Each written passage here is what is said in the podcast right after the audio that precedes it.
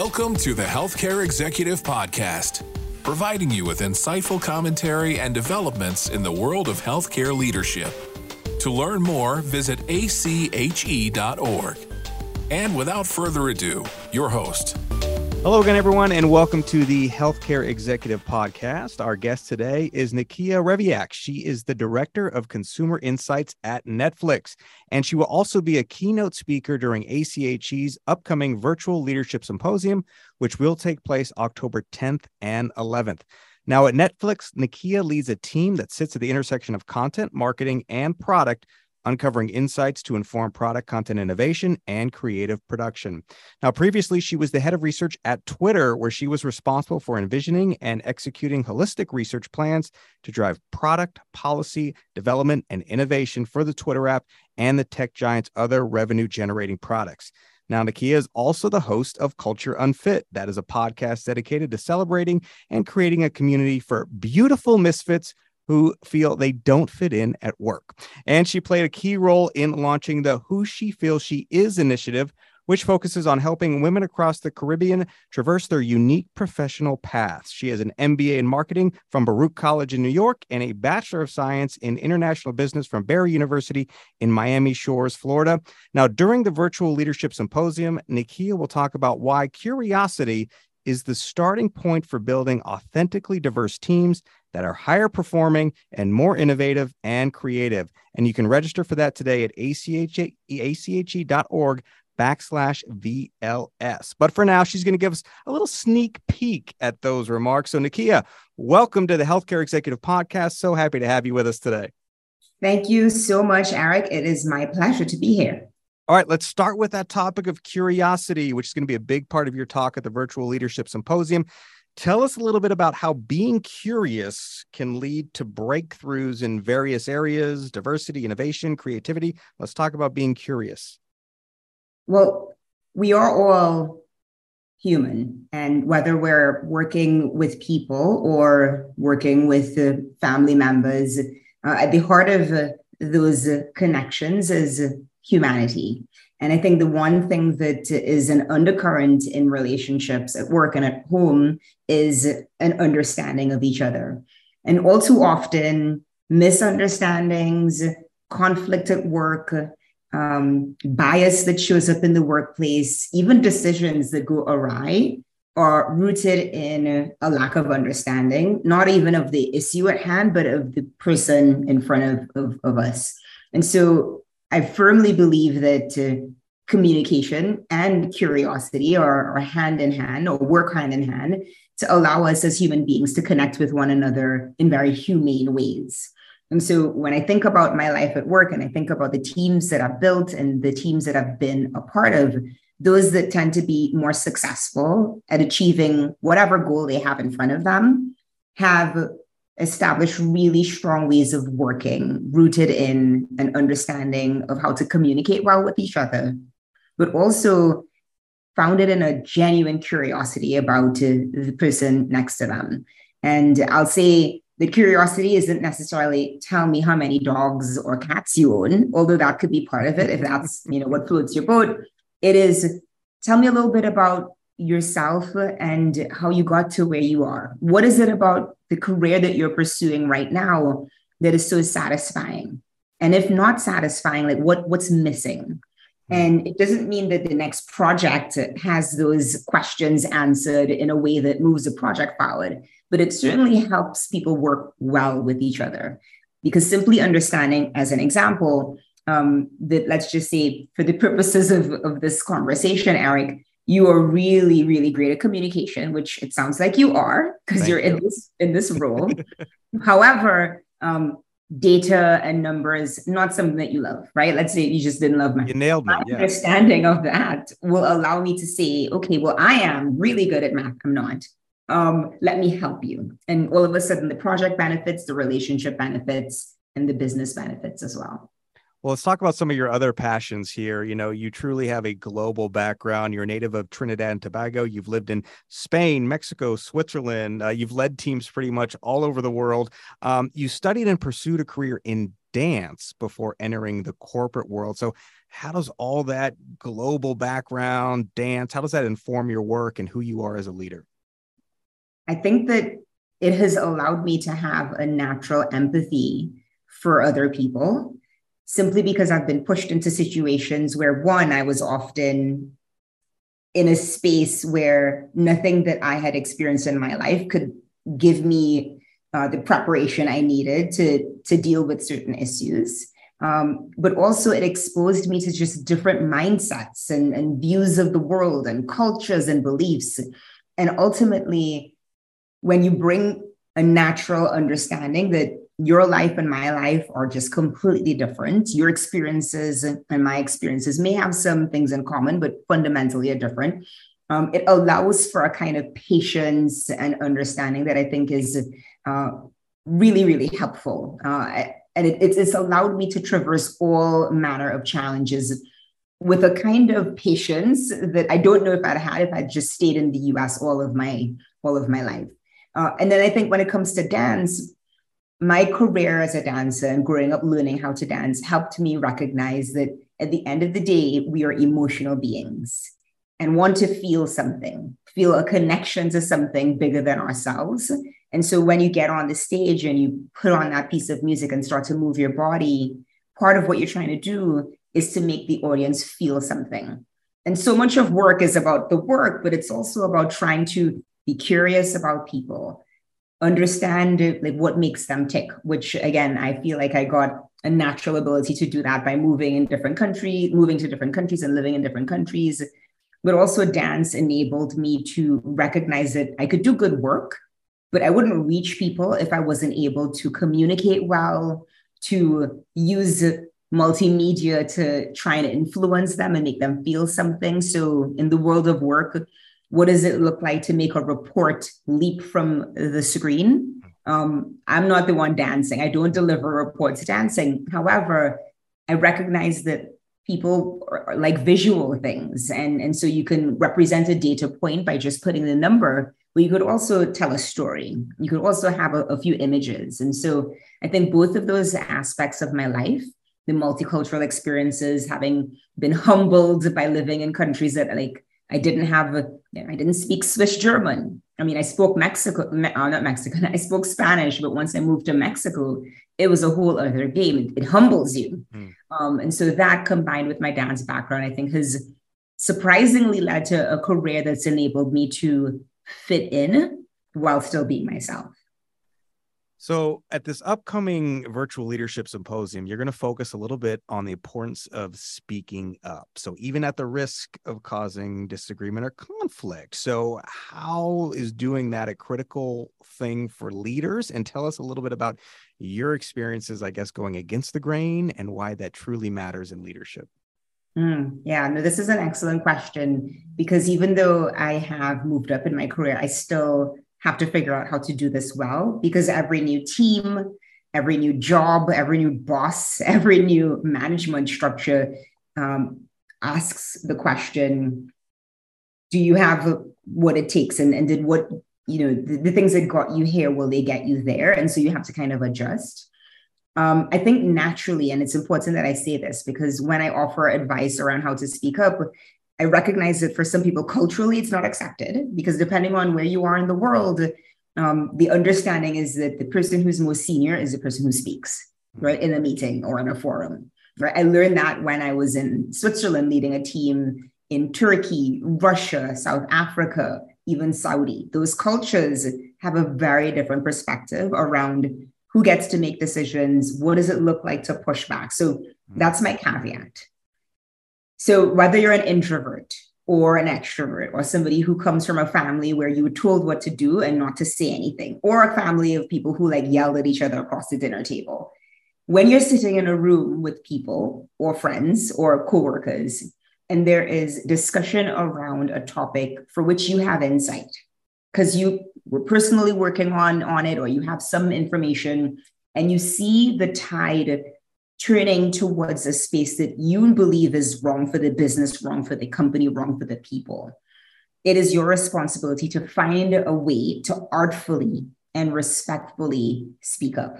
And I use those words artfully and respectfully because it's really to each his or her or their own to find a way to do it.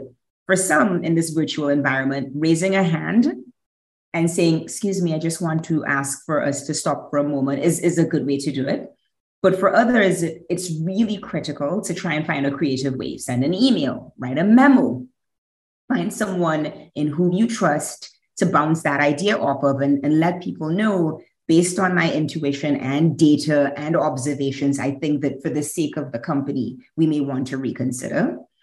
And I think the final thing, and this is something that I've used myself to overcome the fear of maybe being uh, misrepresented or misunderstood as pushy or somebody who's not a team player because you have a different point of view. I've often, and this is something I practice, spoken up by saying, for the sake of the business, or if our goal is to do this, or as we agreed to, our mission is to do Y, based on this information that I have, I believe that if we make this decision, we're moving away from that objective. By framing your dissent and your point of view in the context of the bigger picture, that goal that the company has or the team has, you create distance between you and your own emotions and the decision. If you start the dissent and the point of view with, I feel, um, unless you just have like a ton of respect and credibility, or the founder of the company, or you know, a president of a division, um, it's it's really hard to sort of have that credibility. So that's my recommendation. Try to anchor your dissent, your point of view, your whatever controversial perspective is in the bigger picture that everybody can buy into. That's one. Two, if you're terrified of speaking up, if English is your second or third language, if you've been taught for years by your parents and your culture that it's disrespectful to do so, find ways that make you feel comfortable, but don't let the decision pass without you finding a way to say what you want to say. Fantastic perspective. And I'm going to have you expand on it a little bit here because we, we've all heard that cliche about picking your battles. So, as a leader, how do you know when to do what you were just talking about? How do you know when to lean in, or maybe in some instances when when when not to? Oh, this is something that it's taken me years to develop, and I'm still developing it. Mm. So when you're starting off in your career, I think everything kind of feels equally important, and it's hard to discern what you want to fight for. Um, particularly when you've been given a project you think it's your baby like you birthed it and so you you fight for it and even in my line of work today when i've had to make some tough calls like literally having to deprioritize people's you know projects um, it has been really really quite interesting to try and figure out how to sort of say this in a way that makes people understand that like you know at the end of the day it's for the greater good um, so you know as a leader I think one of the things that I have tried to do more and more and more over time is to ask myself what is the priority for the company. So, in a list of 10 things, if I'm struggling to figure out where I want to place my energy and fight, it's easier for me to say, well, six of these things aren't like the company's priorities. So, that's one lens through which I view like prioritization of energy. And then the second, because of my line of work and also because of who I am, is is it going to hurt people? And not in the company, although I do fight for people in the company as well. And I'm an advocate for inclusion for sure. But if the decision or the project or the initiative in any way, shape, or form, going back to the previous question, I believe I have data to suggest that it's going to like harm profits or you know hurt people if we were to mm-hmm. launch this then I feel compelled to fight. Um, and it's not like I'm a, an aggressive person at all, but it's like finding something to sort of like um, make more noise around, find, uh, you know, put more energy towards. Um, and then I guess in the in the third bucket, and this is something I do less because I've got more seasoned and more able to discern based on those two criteria I just mentioned, is my call a friend. Um, and so finding an ally in the company who may be a little bit more seasoned, a little bit more wizened than you, to just check in with a little gut check. so and so happened, or this is a decision that's going to be made, or they made the decision to pull money against whatever it is. Am I crazy? Is this this is is this like a ridiculous decision? Like I'm feeling, and there are times when my mentor or that trusted ally would say, you know, we've been here before. It may feel like it's the worst thing that it's being de- deprioritized, but trust me, the tides will turn again. And there are other times where that person has said, oh, you you you need to continue to really fight. Um, and I'll wrap this whole this whole section up by saying there are times when I've had to let go, right, for the sake of my own mental health, for the sake of my family, right. So knowing how much to push when you've done the sort of checklist, right? Is it going to hurt the business? Is it going to hurt people? Does my ally say it's worth fighting for? Knowing how much to push. Is it three times and then you let go? Is a, an art, right? Because there's no magic number. Um, but certainly I've had to figure that out along the way. Sometimes it took one push, right? I found a really, really great way to sort of like say that we, we must pay attention. Um, and this is a battle that like is, is important. Other times it took a couple years. Um, and you know, I had to find different ways. You know, you do a test, it fails. You know, there's a change of management, and so you have to go all the way back to the drawing board to convince this new person it's worth caring. Um, but you know, it's it's sometimes ended up being worth it. But I will, I'll be honest, not all the time is it worth it. Well, you just talked about being an advocate for inclusion too, and it's something we've been talking a lot about on the Healthcare Executive Podcast, and love to get your thoughts on this. So, what can leaders be doing today to better ensure that not only are all voices represented at the table, but that those voices are being heard and that their perspectives are actually being considered? That difference between diversity and then inclusion. So, it does start with curiosity. Uh, I think that. Uh, what's happened in the last few years in the US in particular is that there's been a push for diversity. And the word diversity, equity, and inclusion gets thrown up. People have hired chief diversity officers. Um, people who are in charge of recruitment have begun to push out into, I apologize for that ding, um, going to recruit in neighborhoods, states, cities, schools where there's a high representation of underrepresented individuals and, you know, the numbers and the scorecards, I think, show that we are making some progress. However, the real thing, I think, is being curious enough to understand that once you've brought somebody in who is different, and I'm being very, very careful with my words because it's not just the way you look um, or the way you sound, it's even the way you think. But let's say you brought that in, check the box inclusion is really the most difficult part because to try and retain somebody who's different, like an organ that's been transplanted, there needs to be antibodies built around to keep that organ thriving. And sometimes you could put an organ inside of a body where the antibodies hasn't been built up, and, and what happens? It rejects it. And so, what does it look like to have organizational antibodies? It requires lots of things, including having people who are diverse in their thinking and approaches at the top. And even if those people at the top aren't diverse, they have to find ways in meetings to welcome difference, welcome unique points of views, be curious. So an example is you have a, a, group around you at the table and you've done a great job of recruiting some people who don't come from your traditional industry maybe didn't have a college degree, just taking a chance. That person speaks up. They're smart, but maybe they don't have the jargon yet. What's the reaction of the others? And what behavior does the leader or chair of the meeting model? Is it, okay, well, Sally clearly doesn't know what she's talking about, let's move on? Or is it, that's interesting, we hadn't considered that. Can you tell me more? Right? So these are examples of like antibodies where where people understand that the diversity part is one step. The other part is sort of really trying to welcome people in. And it's hard sometimes when you're starting from like ground level and you haven't built up all these antibodies but it requires leaders to really see themselves as role models and champions um, in, in, in showing people how to sort of farm for this distinct point of view And the final thing I'll say is, and this is something I encountered in spades when I was at Twitter. You know, there's this sort of neurological diversity that I find fascinating. So people who may be on the spectrum, as an example, brilliant minds that don't show up in the same social ways um, as many you know workforces and workplaces have come to expect. And when it comes time for performance reviews, what you'd hear sometimes is, well, I didn't hear that person speak up.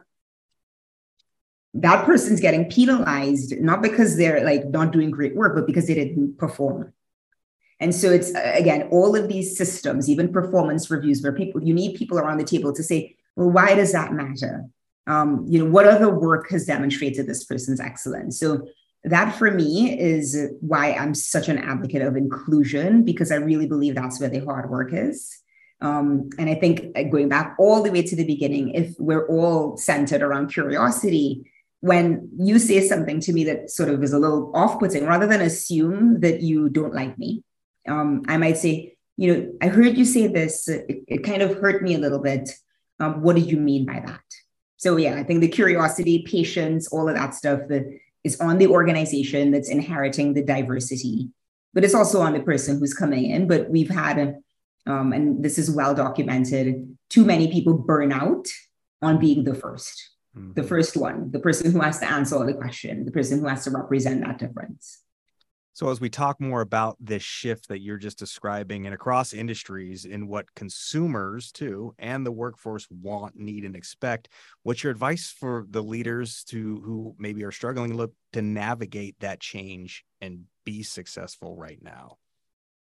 I am really excited that this is like one of the last questions because it allows me to get on my soapbox a little bit. Um, I do think that if your organization has a function called research or insights, um, any function that has the responsibility of kind of keeping a pulse on the people that the company or the organization needs to serve, um, be best friends with them. Uh, and the reason why I say that is because when we start to work, we often become disconnected from our former selves as just regular people right? So the moment I started working for Netflix, as an example, I moved from just like a casual viewer of Netflix to somebody who's surrounded by Netflix every day. Mm-hmm. I can't assume that I really understand what's going on with people across the world who are watching television on Netflix. But I'm fortunate in that the people who report into me, the people in consumer insights, are having conversations with young people and older people, people who live in rural areas, people who live in urban areas, conservatives, liberals, really the spectrum. This is just in the US, but you can sort of extrapolate it out into the world. And I hunger for those moments because it's a way to sort of embrace and empathize with people who aren't ourselves. Um, now, for those people who don't have the chance to interface with somebody who's in research or in insights, I like to encourage people to just ask questions of like random people in the subway, in the supermarket. Um, yes, I know that's daunting to, you know, just be like, hey, you know, I work in X. I'm just, you know, curious, but anything that we could do to try and infuse inside of ourselves a little bit of that lived experience that is not our own. If you can't have an international career and live in different countries, if you don't have a researcher or a research department or an insights team, please do. So that's the way that I think I'm like really encouraging people to sort of get out of themselves, get out of their house, and really connect with the humanity um, that they're trying to serve. But if there's one thing I want to leave everybody with, and I'm looking forward to this talk, is that curiosity really is the, the, the thing. And it may just mean the next time that you go to work, if you don't have access to these people, that you have a conversation with the, the you know person who cleans the office. You know, what, what's your life like? Help me understand, like what you know, what are your what are your dreams and aspiration, and not just sort of ignore those people who are you know often behind the scenes. The next time that you're in in, in a meeting and your legal partner, your finance partner is there, and they're really just there to sort of like make sure the money is well spent and also that nobody's breaking the law you might want to just be like, hey, like you want to go out to coffee? Like I'm just curious, like what your experience of this is. So there's many, many, many ways to really amp up your curiosity. And I think the the dividends, the the payout is great. And you'll slowly start to realize that curiosity, even if you felt like you weren't curious before, is something that you could develop as a muscle.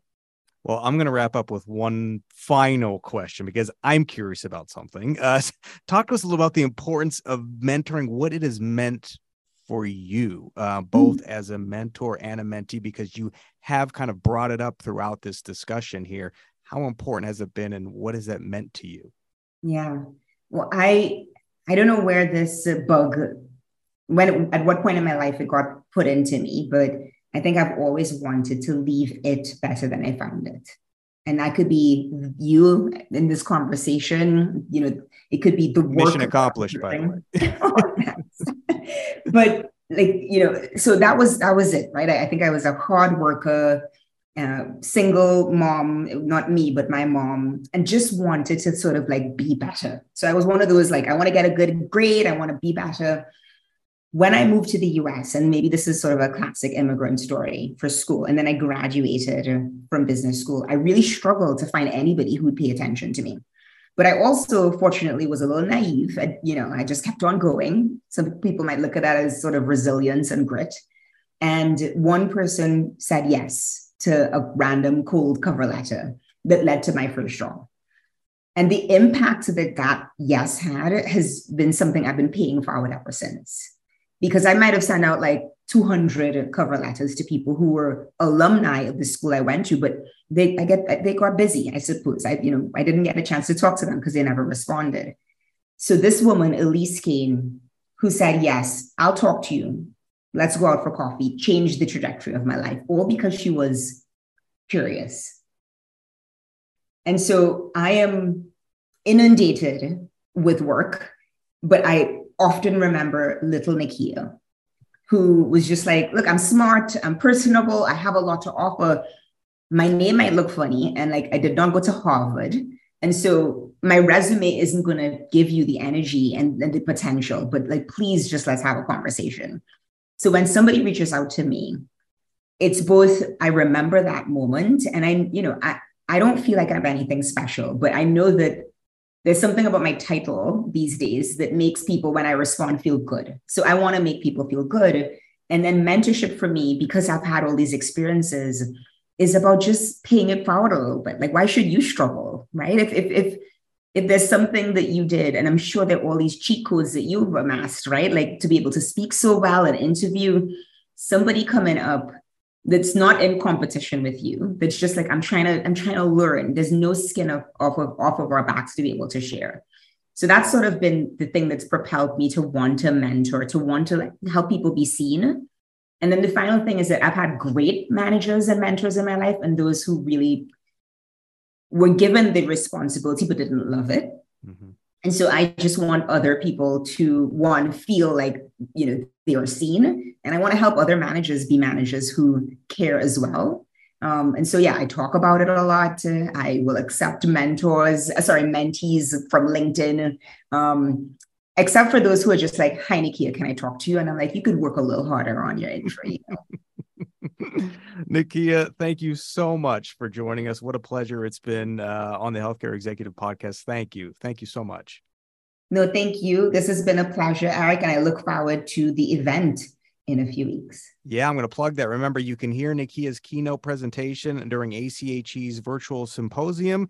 That will take place October 10th and 11th. To learn more and register, visit ache.org backslash VLS. All right, that's going to do it for this episode. Thank you so much for listening today, and we'll catch you next time on the Healthcare Executive Podcast from ACHE. This has been the Healthcare Executive Podcast, brought to you by the American College of Healthcare Executives. If you've enjoyed the show, please consider rating and reviewing on iTunes or your podcasting app of choice. And for more information, find us online at ache.org.